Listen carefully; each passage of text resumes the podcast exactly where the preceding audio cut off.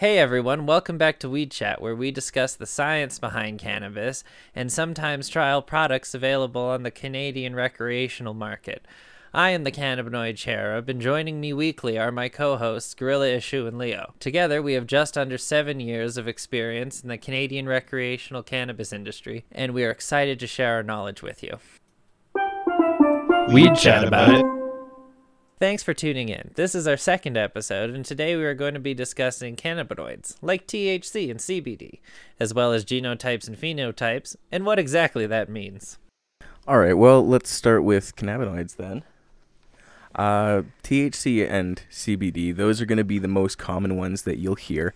Uh, what exactly do those mean, though? Uh, THC, honestly, in a nutshell, is the part that uh, helps get you high, helps give you those uh, those effects um, that you that you feel immediately. Uh, CBD is uh, a really fun counterpart that uh, it's it's looked over a lot because it doesn't have as obvious as effects as THC. It's much more of a background player. CBD is uh, worth noting as the thing that most people, at least at least the hype right now around CBD, comes from potential medical benefits. And I, I don't want to guarantee anybody anything because the science is still being done, but uh, it's it's the the one thing that you'll hear a lot about that it's it's showing a lot of promise in the the medical space right now.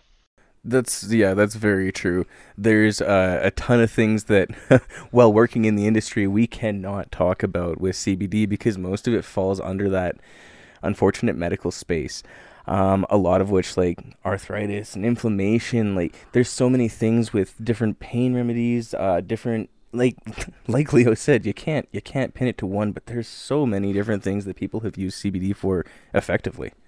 Yeah, CBD is it's a weird one because you know you'll you'll see um like we saw a lot of of like creams or topical products, you know, products you apply to your skin that are are based around CBD because they are really um they're really geared to target people who want to deal with some kind of, of condition, either local or broad. Uh, so even even from a smokable standpoint, there is definitely a market for people who want CBD heavy strains where there's negligible levels of THC and very high levels of CBD. And so you, you will see uh, a lot of that in the medical space as well. Um, again, we can't promise anybody any specific benefits. Everybody's experience with cannabis is going to be different. Your own biochemistry plays a lot to it. Uh, but I advise people to do their own research, look into it, look up uh, CBD if you're interested in that in that space. Um, there's a lot of really really good references out there right now, and honestly, CBD is non-psychoactive, so it doesn't get you high. So I, I do encourage, you know, if you're curious, go ahead and give it a try. Like you're not you're not going to have to worry about getting too high with CBD versus THC. So uh, you can uh, you can safely try a little bit of it. And if you're afraid of smoking it, there's capsules, there's topicals, there's oils, there's drops. Like the the ingestion methods are huge now. So if you're curious, try it. So something interesting with uh, with THC and CBD, like like we said, uh, CBD isn't exactly psychoactive. It's not going to make you feel high, but interestingly enough, it can interact really uh, well, really varying ways with THC depending on the ratio. There are some ratios where where CBD will 100% enhance the effects of the THC or make it um, so that you're you're you're getting a longer effect. Uh, honestly, that's usually how I would describe the differences to people too. Is THC is a, an immediate effect, you get it now. CBD is a longer effect. It draws itself out and it'll actually build up a little bit and keep helping later. Yeah, because there's a there's a, a theory of critical mass, right? Like once it reaches critical mass in your bloodstream, its effects aren't only like l- like limited. It's it's more of like a continuous glow because it sticks to you, right? That's the most yeah. That's the most commonly reported kind of anecdotal uh, uh, response. It's what you hear a lot of long-term CBD users talk about. Uh, interesting thing, kind of kind of touching on what what Gorilla mentioned there. Uh, when you when you think of how CBD and THC react in your brain, it's important to, to understand the, the receptors. And the one that the when you're you're ingesting it or smoking it, so inhalant or uh, eating it, uh, you're you're dealing with the CB1 receptor in your brain, your your natural receptor for for uh, endocannabinoids in your body. Uh, if you view that receptor as you know a little hollow square, THC fits into that square perfectly. CBD is like a circle. It'll go a little ways in, but it doesn't quite latch on. So you can uh, you can see those different ratios and how those things interact. It's why CBD in high quantities can actually do the opposite of what he mentioned and can actually interfere with THC's ability to affect you. It's why, uh, a, you know, let, us call it uh, old old uh, legacy market wisdom was if you got too high, you smoked CBD. Oh yeah, um, almost think of it like a like a gas pedal and a, and a brake, right? The THC will get you there. The CBD will help kind of slow it down and ease out the experience. And you're gonna want to find a good median, a good speed to travel. You don't want to go too fast. You don't want to go too slow. You want to find a speed that suits you. I, uh, I I know we've talked about this quite extensively off the podcast, but just to just to kind of touch on it for for our listeners. Um, well, something that we we've discussed in the past is about part of getting high. One of the most disappointing things is when you have a super super high THC strain and you can view the experience like a very sharp peak. You launch the super high and then very quickly crash down. Um, that's not always a fun experience for people. There there is definitely a market who likes that, but for the most part, you feel great for a really short time and then you crash really hard. And that doesn't mean you feel like terrible or anything after, but generally you're ready for a nap uh, if you have a little bit of CBD in your ratio, not just pure high THC, it, it is more like a journey. You get a much more gentle curve, so you, it, it takes you a lot longer to get to that peak uh, of your experience, but you also come down much more gently. And if you're, you know, in dealing this with uh, you know smoking products when you get into these like two to one ratios of uh, THC CBD or even the opposite depending on the speed you want to go you can get this really lovely prolonged experience. And I think uh, something that's really lost in the current market is people want to get high fast but they don't think about how long that high is going to last. You add a little CBD in there you generally get a much longer prolonged experience. You have just high THC with very little CBD. You generally get a sharp peak, come down crashing, and it's you know an hour, sometimes less. I've had you know weed in that high 20s, low 30% range um, that has uh, you know 31% I think was the cap rate that I've tried, but uh, it's not enjoyable.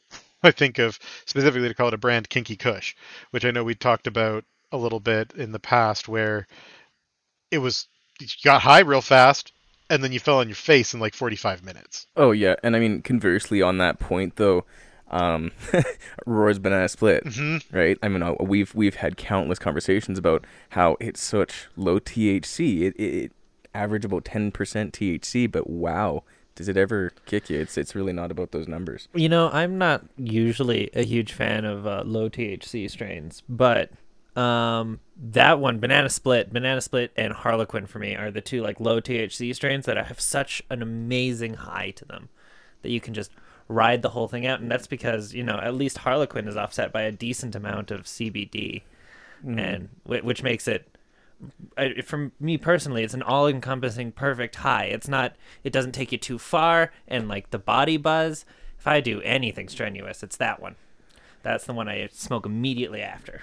You know, it it actually does bring a good point too back to something that uh, Leo said a little earlier, uh, referring to if you have so much THC in something, you you do kind of lose out because you've filled it up with THC. We can kind of relate back to uh, our last episode where we talked a little bit about terpenes.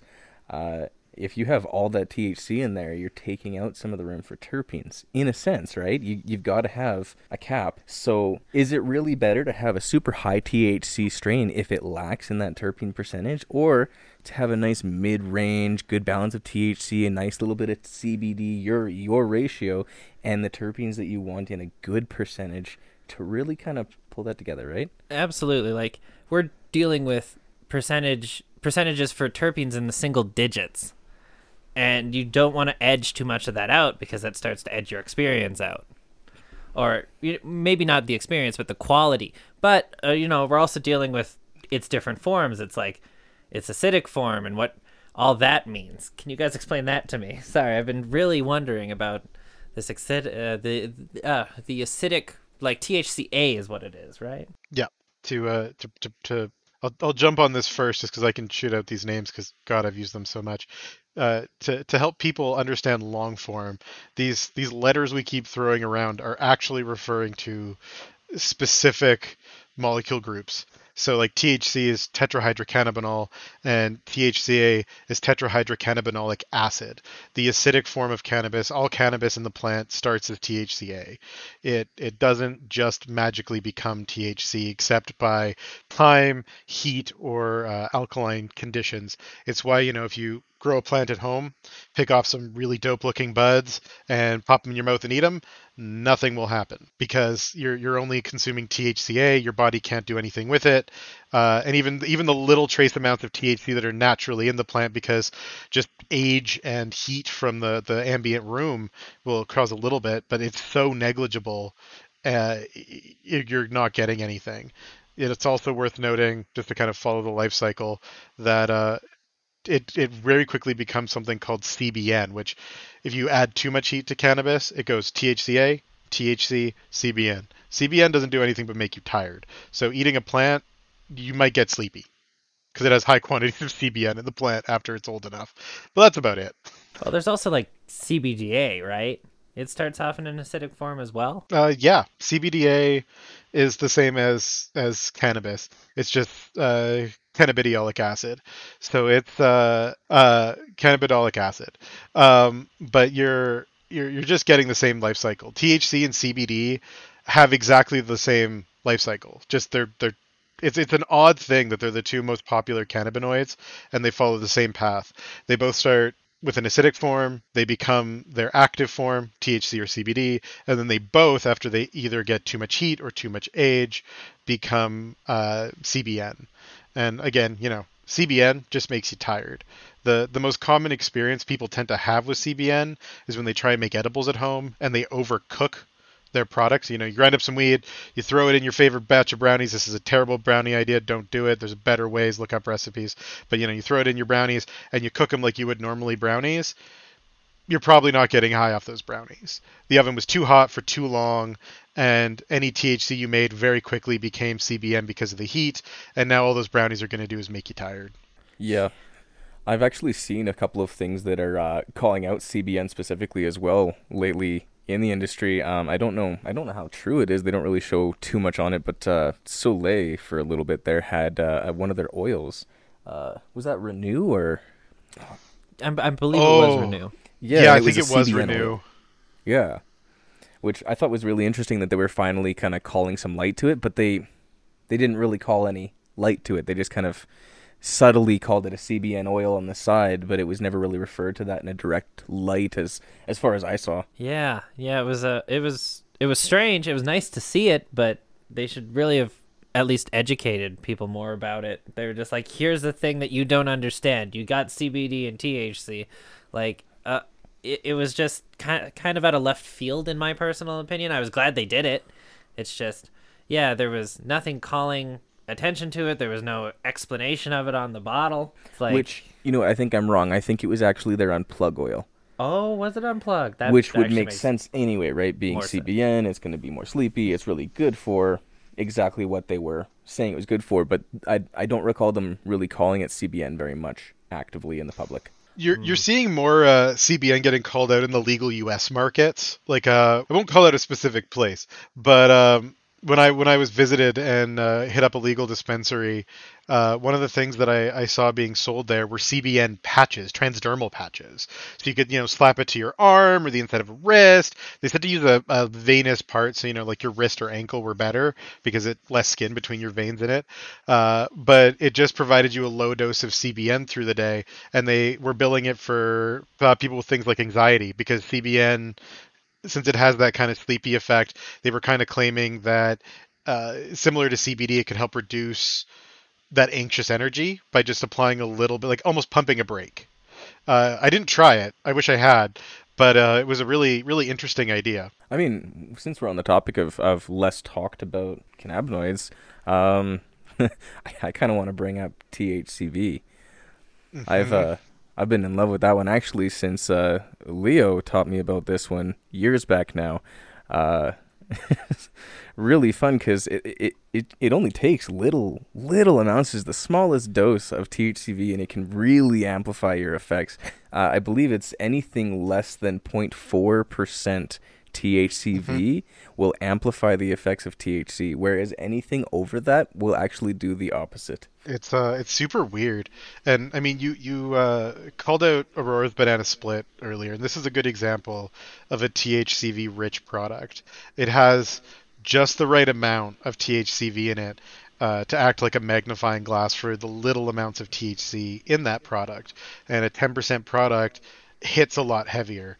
I remember in the the early days of 2018 when you know high THC strains were hard to come by. There was a lot of companies all vying for very limited supply, and you know we were all trying to like literally beat each other up to try and just get one box of weed in consistently. Uh, I remember stores having to close their doors because they couldn't get any enough product or were selling out so fast. It was the wild west. Uh, it you know I don't think we'll ever see that that's again in this industry, but uh, telling cons- consumers who came in and were super upset that we didn't have anything over like 15%, and I'd recommend this to them. And with like maybe one or two exceptions of hundreds of customers, people would come back and be like, "Holy crap, that shit was amazing! How is it so good at at 10%?" And every time you had to try and explain what THCV was, and then that's all they wanted. Oh yeah. Honestly, every time I sold that strain, I, I gave people warnings ahead of time, like, hey, I, I know it only says ten percent on it, but please take it easy. And they'd always give me that eye, like, oh yeah, okay, it's ten percent, sure. Uh, trust me, please just only have half what you'd normally have. Like, you know, start start low, even though even though it says it's not very high THC and you may have had something with higher percentage, please don't take that as any indication of how this is to hit. And yeah, sure enough, they'd come back and just like Leo said, they'd, wow, yeah, that knocked me on my ass or that knocked my socks off or I need more of that. Just wow. Yeah, it's a, it was always a point of pride selling selling that. it's like yes, it's it's one of those uh, it's one of those things too, right? Like where uh, where you're dealing with uh, products where the consumer generally is viewing THC percentage as a sign of quality. Uh, when when you can kind of transition them to look at these other you know lesser known cannabinoids and help explain that yeah this product it may only have 10% THC but that means there's more room left for really you know much better uh, stuff in there. Like when you start getting your terpenes in there and you combine that with just a touch of uh, THCV and now you've got a product that shouldn't be good by their standards you know like by by their measuring metric this product should not be good but they buy it for lack of any other option go home try it and now their whole perception of what is good weed has been shattered Oh yeah. Honestly, those are the best though. That's that's when you can really get someone to to see the differences in the plant, right? It's it's unfortunate because I I even had that same thought about it of oh no THC that's the number that you want to look for. That's that's that's the the grading. No no I was sorely wrong. And it uh, it took a couple of those experiences to, to to learn that. Yeah, something I'd really like to highlight is unlike a lot of people think of liquor, um, you know, higher alcohol for a lot of people would would indicate it's better. Like I know for a long time when I was going through uh, the alcohol industry, I really enjoyed beers over twelve percent because I enjoyed like the bitterness the alcohol lent or lent to the actual brew itself. I always found that to be quite lovely. Um, but yeah, when I came over to THC, just because you know I had a little bit of a, a toxic thought from the industry leftovers, you know, the higher the THC, the more expanded and concentrated the experience. But I found that most often the opposite direction, with like, um, again going back to Harlequin. Harlequin for me was a perfect experience, and it still is to this day. Even though, like, I crazy into the concentrates right now, I still, if I ever get a chance to smoke that, I will because it's such a great experience and it's so focused and you can feel how the terpenes are interacting and how everything's just coming together to culminate into this like next level thing without being high THC and you know from my personal experience, I came in not thinking that was the way it was, and then it just happened to be how it turned out. Oh, I mean, conversely, though, kind of working off that same talk, you you bring up a good point without bringing up a good point of, it's not even about the alcohol percentage. Think like Everclear. I honestly, I personally, and, and this may differ with a lot of people, but I don't know many people that want to drink Everclear, and it's one of the highest percentage of alcohol that you can find, right? It's really not about how messed up you can get; it's about what kind of messed up you want to Well, get. Well, obviously within reason. you can go blind drinking Everclear. That is true. it's like I'm like 50 is the highest I'll go, and even that tastes terrible. but yeah, I get exactly where you're coming from. Yeah, it's I just usually never experienced an amazing liquor experience at the lower levels. Like cuz then, you know, part of the experience for me was the the nice buzz. well, for example, you like beer, right? I love beer. beer's a lower percentage than a lot of liquors, right? You could Yeah. get vodka mm-hmm. for forty percent, but you ch- you tend to go for beer at twelve percent at most. Well, yeah, Right? twelve percent's like for me the sky for beer. It's like where I find it tastes the best. But you're still not picking the higher percentage of alcohol Oh. content just because there's more alcohol. Yeah, Right? well, I, Yeah. I have a weird thing where I focus and I get exactly what you're saying, and you're making a very good point. For me, like, you know how 30 for plant matter or is the cap.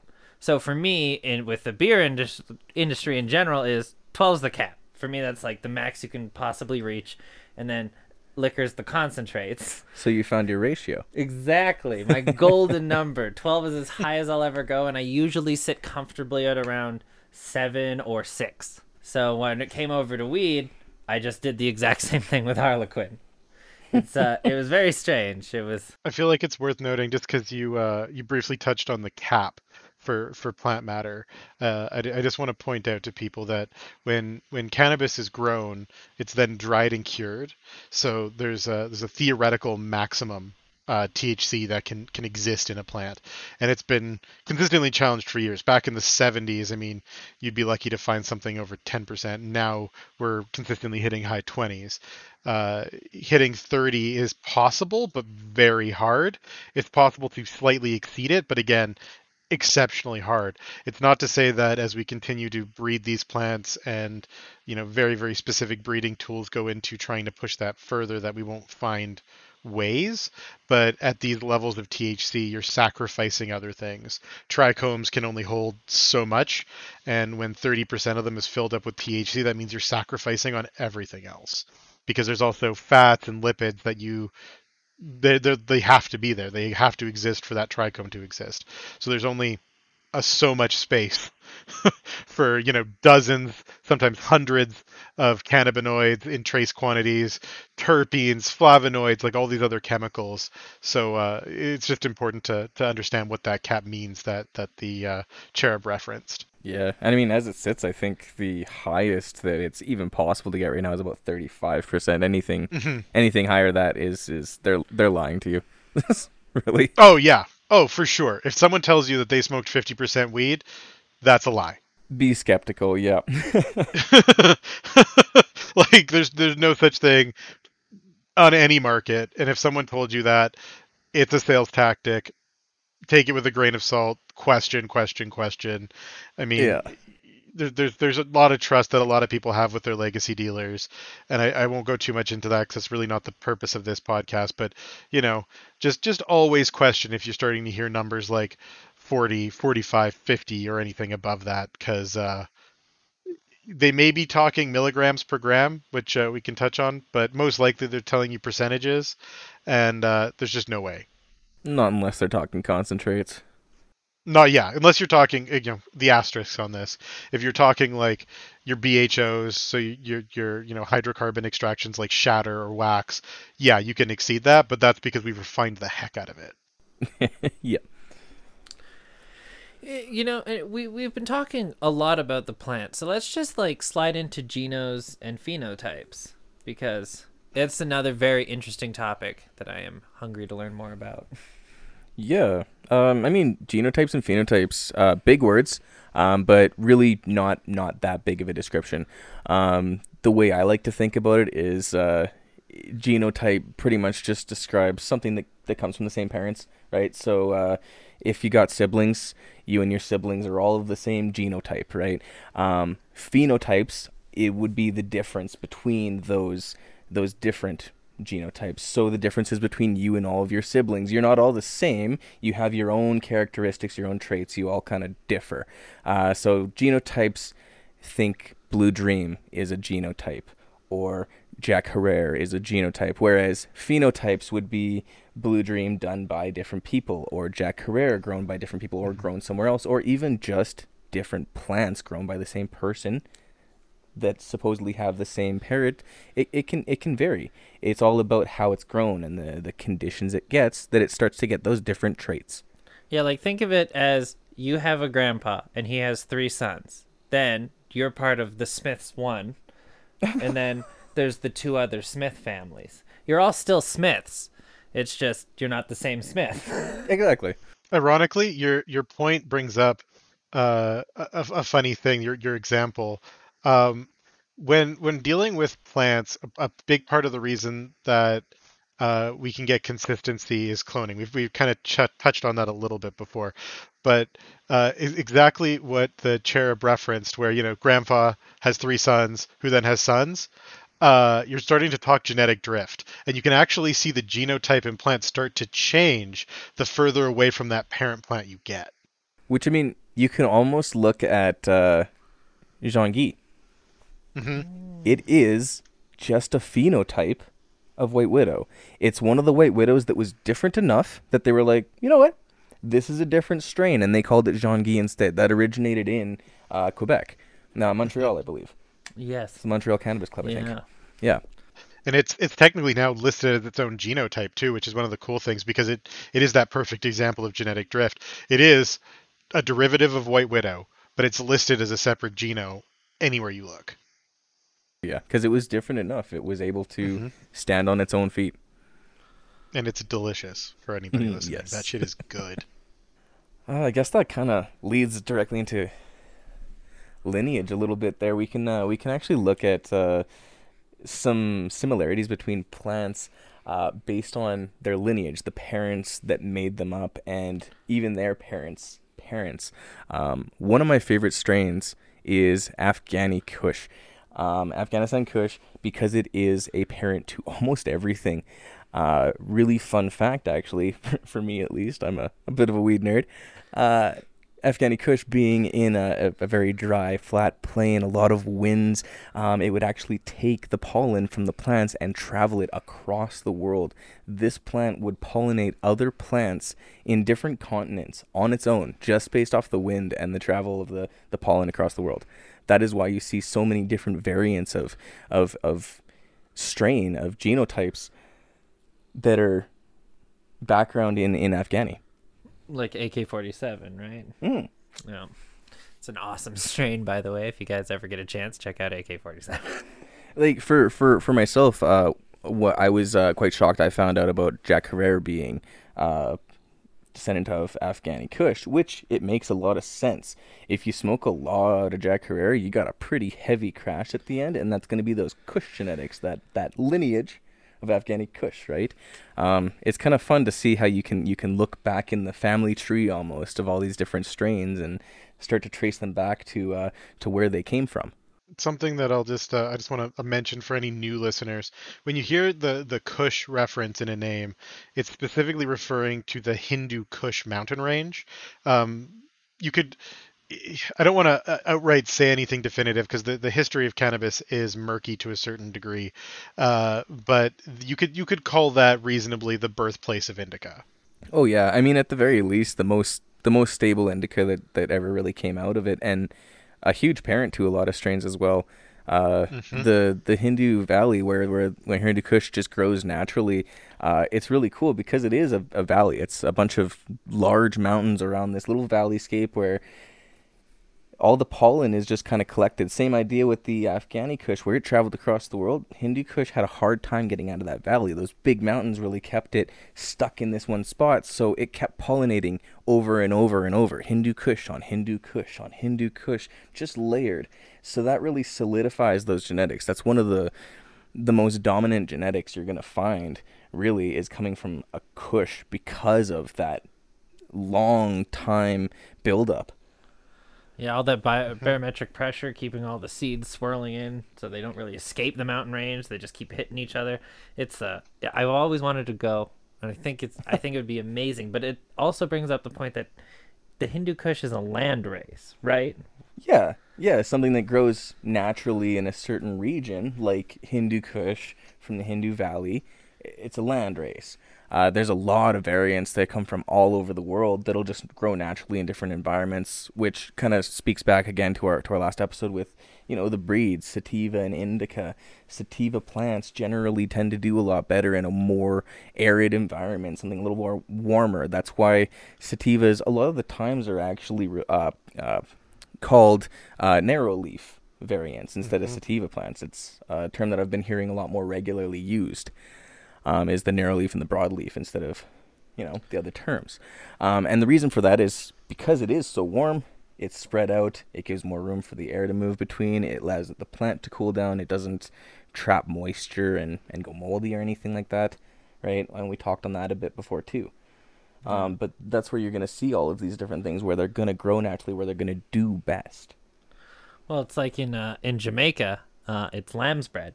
So my ancestors and then for for Canada, oh. it's um Texada Time Warp, right? That makes me so happy. Yeah, you bring up a very good point because um I want to call out Good Buds here. They started mm. growing a Texada Time Warp, well, a Time Warp, but they grow on one of the pla- uh, the uh, the islands in BC. Not quite Texada Island, but it, it is super close. Um, so it's it's one of the closest true land races that we'll actually see in the Canadian recreational market because it was a BC strain grown in BC soil. Landrace adjacent. We talked about that a little earlier. yes, landrace adjacent. I like that term. uh, I just I just want to touch on so people fully understand the term landrace. We are, we are referring to the native species that organically grew. They weren't touched by man for, or at least purpose bred by man in some cases for hundreds, some speculate thousands of years. Um, so they they evolved naturally and pollinated naturally in the wild. They were, just like any other plant out there, a naturally occurring plant. And they're called land races because they were the dominant species of the cannabis plant in that area, the one that had specifically adapted to survive there. I guess one of like my true hopes for the industry when it comes to in regards to land races is as the world opens up and you know legalizes everywhere, we'll be able to actually get like a true Jamaican lamb's bread. Or like I know it would be like sealed for a while, but we're kind of used to opening a package a couple months later, so in general, I don't think we'd notice much of a quality dip and I'd really like to try like just like actual regions of cannabis, like how wine you can buy wine from specific regions. I'd like to be able to buy like weed from specific countries and spots of origin. It would be amazing. That would so be really what, cool. what you're referencing is actually something called terroir. It's a it's a term that refers to the soil, the sun, the climate. You know, generally the environment where a product is grown. It's why you know uh, uh, in the wine world, we'd say the terroir of California is wildly different than that of France. They're very different, and so you can grow the same grape in both places and get wildly different results, so long as you're doing a, a nat- like an actual soil grow, not uh, not just indoor and perfectly controlled circumstances. Which you know, to be a true land race, you need to grow in live soil, not not the other growth mediums and, and options out there. Uh, so yeah, like terroir would be amazing. I'm with you on that. It would be super cool to to be able to get Jamaican weed in Canada. And as someone who smoked Jamaican weed in Jamaica, I'm I'm here to tell you that stuff is bomb. I'm so jealous, and I can't wait until you know the world's open enough, because it's it's naturally trending that way. Like you're seeing the EU since uh, America partially did it and Canada fully did it. You're starting to see Europe like, oh my god, maybe. I, I think it'll happen. Like they say, the expectation in 2018 was about seven to ten years for the U.S. market to federally legalize. Um, the, that's the big holdup there. Like realistically, if if they would even just go uh, transition their, their laws to allow for uh, de- decriminalization on a federal level, we could start trading with California in inside of six months, so long as the Canadian government approves international trade, which it wouldn't be too hard to do. Our framework's pretty solid right now, so it just have to get quality checked the same way Health Canada does with everything else. But importers would handle that the same way they do with liquor from overseas or other countries. So it wouldn't be that hard. It's just getting the federal legalization to occur. So that's what we're waiting on. And if the U.S. goes, the world follows. Like Canada set an example. We have made a lot of mistakes. We continue to make a lot of mistakes. That's the growing pains of a new industry. But you know, I, I, I think Gorilla can attest to this as well. But from 2018, when we saw the inside of a crazy busy retail store, to now, the the market is not even close to what it was. Like in two years, it's entirely changed. Oh yeah, there were points though that it would change literally on the hour. So I used to uh, I used to joke that with any new hires that if you wanted to work in the cannabis industry, you have to be prepared to adapt because the rules could change minute by minute. it's not quite that bad anymore, but it's it's still still not great. yeah, they've at least kind of I, th- I think they've they've figured out for the most part what they want to do with things, and it's it's leveled out. But yeah, the amount of changes that you would see, especially in the beginning. be going through the day and in the morning you'd be told one thing was was the right way to do it and then by the by lunch you had already heard two different ways that they wanted it done. Yeah and i i mean like Oh, i think we've seen like the most explosive industry growth like if we go like province by province like saskatchewan's pretty much wild west when it comes to like they're- they have mm-hmm. rules but compared to like other provinces like bc alberta and all that uh, they're more regulated by a, a governing body um, but like for i guess for most explosive growth you still see that in alberta because what they have like 400 stores in A little one more city? than now, but ooh no, no, no. They've stores, it's it's a province, but uh, province. but yeah, it's but but it's growing. Uh, ironically, though, Ontario is is I was gonna say it's yeah, it's really close between the two of them, right? Uh, Alberta and Ontario, I think, are pretty much leading when it comes to just Ontario's sales are now higher, but they have less stores. Ah, But that's a virtue of population. Like if you actually look at it uh, as a as a percentage, you know, so the number of, of people actually walking into a store to purchase versus the number of purchases, uh, Alberta is still leading in that respect. At least uh, the last time I checked. Like I, it's been a couple days since I looked, so my information may be wrong now. But uh, at least the last time I checked, that was true. But that i i- it's a, there's a lot of factors at play. Like Ontario is a massive province that doesn't have the same number of stores that Alberta does, and that also limits them because small areas don't have access to cannabis stores always yet.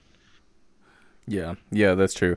And yeah, you're seeing a lot of different uh, leniences with different provinces. I, I'm not even, I'm not even sure what half the provinces are doing that differ from the from the next. There's there's so many. Uh, it honestly, if you're gonna be traveling provinces at all, I highly recommend looking into the the laws Rules. per that province. One of the uh, one of the important things just for everyone listening so that everyone knows when when people when you go into a store and the bud tender says they they can't go over a certain number please know there is a 30 gram limit and that applies to all products. It's why we talked about uh, equivalencies in that that uh, 420 episode we did.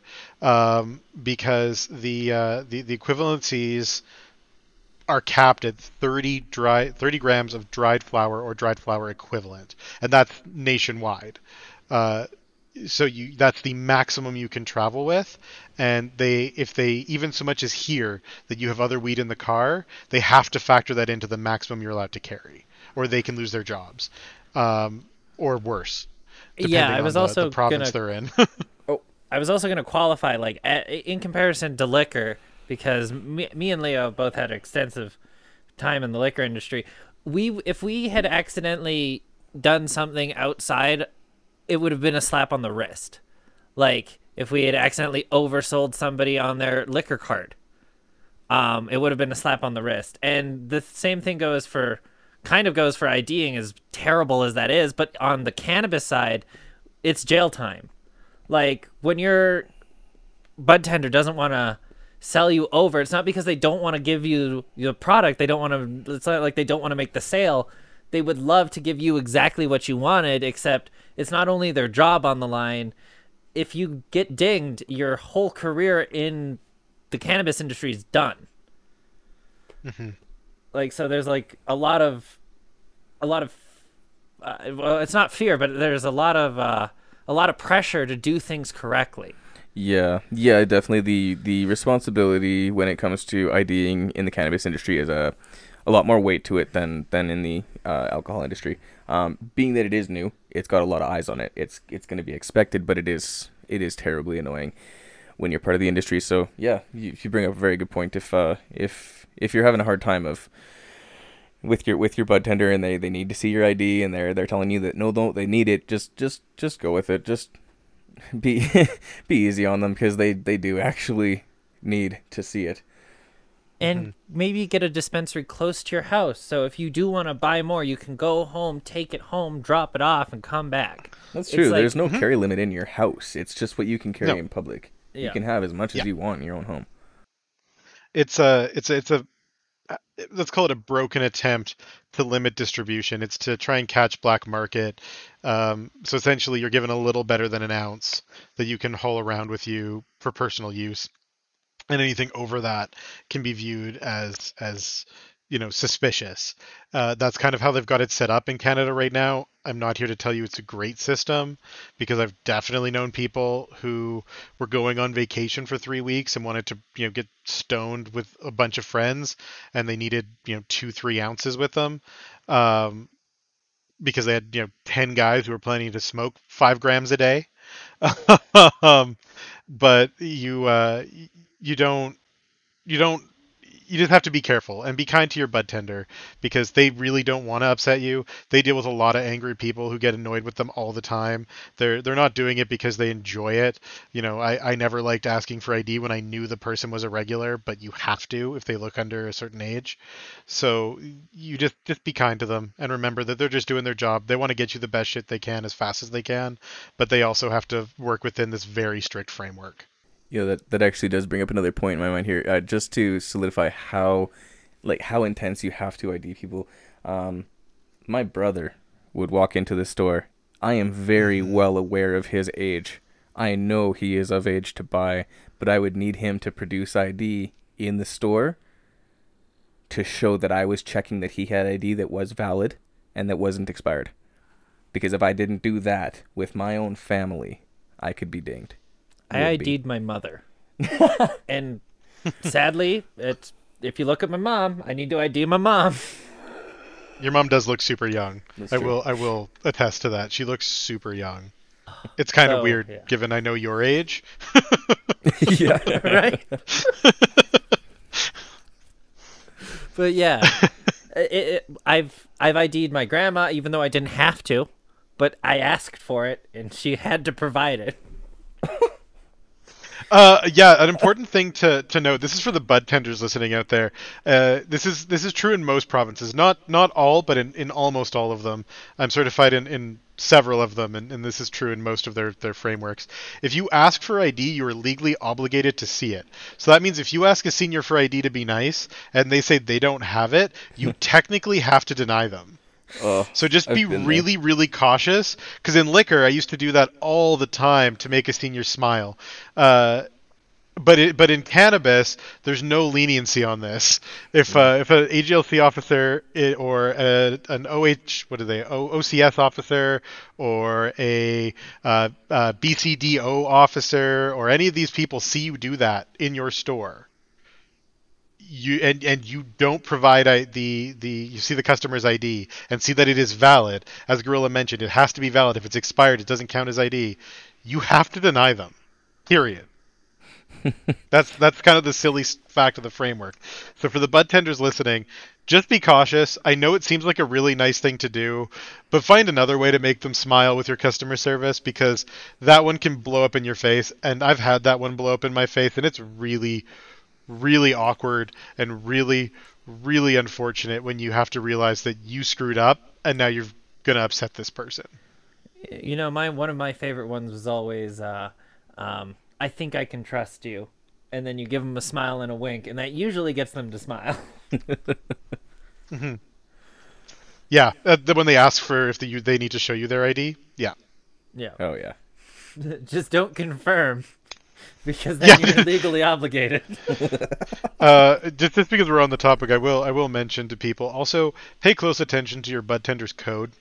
There are ways to work within the framework that let us talk a little uh, like right on that razor's edge where we're still on the legal side of the the language we're allowed to use, but we can more accurately imply uh, products that are, are going to be better suited to what you're asking us for. You know, we can't tell you this is going to be great for your arthritis or this is going to, you know, this product is known to ease pain. That is outside of our scope. It is super illegal for us to do on a national level. Um, but we can imply things safely. There are words we can do, and every bud tender has kind of their own unique code, but it's all generally pretty understandable. So just pay attention, watch their body language, listen to how they're talking. They are going to try and lead you to the best product they know of, uh, but sometimes we have to use kind of a very roundabout language to get there. Oh yeah, I usually started off with, "Hey, just follow my riddles for one moment here while I talk around in circles." Literally. I, I start to fixate on the product that I'm very sure is going to do exactly what they're asking about without telling them that I'm very sure this is going to help. oh god. So And I- it's, it's like, yes, this one, this one. oh, and the times too where you're you're trying so hard to let them know, like go with this, and you're you're, you're using every word that you can possibly think of that could be in replacement of the medical term that they threw at you. Yet, you know, mm-hmm. I do find it to be very soothing and relaxing. Yes, This one is great for the end of the day definitely. And I also because you can't point say out, the word sleep. Yeah. Yep. I also want to point out to consumers in particular that saying you can be straight with me is a tactic used by every officer mm-hmm. to catch mm-hmm. people on you know non-compliance. So what you're actually doing is you're kind of triggering a response in your bud tender's brain that now I have to throw more jargon at you just in case I said something that is non-compliant and you're a compliance officer because Yep. Although you have the best intention and you want us to help you to the best of our ability, we're trying. It's just the minute you say that, it triggers us. well, I wouldn't say triggers, but it, it, there's definitely that little bit of extra. Yeah, you've got you've got to throw a few alarm extra words goes in there off. to make sure. Yeah. I'd love to trust you, but that's exactly what you would say if. Yeah. And it's important to know like every province right now has some version of a system for uh, making someone like having officers who look young go into stores to audit them. You know, in in Ontario, uh, the the OCS has undercovers who go in. In Alberta, the AGLC has undercovers who go in. It, it, it it gets ridiculous, and these officers are specifically there to try and, and and as Cherub mentioned, catch you in doing something you're not supposed to do and catching you in non-compliance. And no, they don't have to tell you they're an officer if you ask. I know that's a common misconception, but they are, in fact, allowed to lie to your face and then break out their badge later. so do not, under any circumstances, imagine that that person who just looks like you know your buddy uh, and is being super friendly to you, like, and they, they tell you that yeah you can be straight with me it's fine you know I, I it yeah I won't tell anyone. No that could be an officer. You have to pretend that every single person who comes in is an officer. So for consumers that's why we we have to do that. That's why we have to be cautious. That's why uh, cherub gave you that little heads up to to be cautious of that wording because uh, it is in some cases jail time if you screw up, depending on where you screw up in the process. So they are super cautious, and no bud tender is going to risk their career over a sale. and that uh, that's usually why it may be so irritable at times to uh, to try and deal with uh, with a bud tender when you don't feel like you're getting the information. I can I can guarantee you they're probably just as irritated with the situation itself that they're not able to just tell you straight what you want to know. Um, so yeah, just just give them the time to try and in their own words explain. Yeah, I've had uh, a couple conversations with customers that have lasted way too long about things I can't say. And talking around the things I can't say because I still, even mentioning that, that I can't say them, I still can't say them. Because it could be taken as, oh, I'm talking about the product and not just the fact that I can't say the words that I would like to say to you to help you. it's uh it's still very much the wild west to a certain degree. And i know we've kind of sh- shit a little bit on on that section of the industry but i just want to ask people be be patient. The legal market is very very young. You know there's there's over a hundred years of of legacy market of black market that that have existed and it's really well refined. It's a well oiled machine. There's like we're we're just heading up on on towards hitting the three year mark. So uh it, it's important to be a little more gentle. Remember that the industry is young, rules are changing, we are seeing progress being made, but like anything that involves government, it is slow but keep advocating. You know, make sure you're talking to your local representatives. Make sure that you send letters in. Make sure that you don't stop advocating just because it became legal. You know, we we, we all advocated our, our faces off and screamed from the hilltops to get it legal. Now we have to keep that effort up to make the legal market what it needs to be, and that's gonna it's gonna take us years. Like I, it'll take us probably ten years. But if you consider it took us hundred years to get it legal again, I, I don't think a decade is that big of a deal. We'll do it in a tenth of the time. Literally. That's basically light speed for politics. Bureaucracy. We love it. Join us next week for our first official trial episode. And uh, yeah, we chat about it.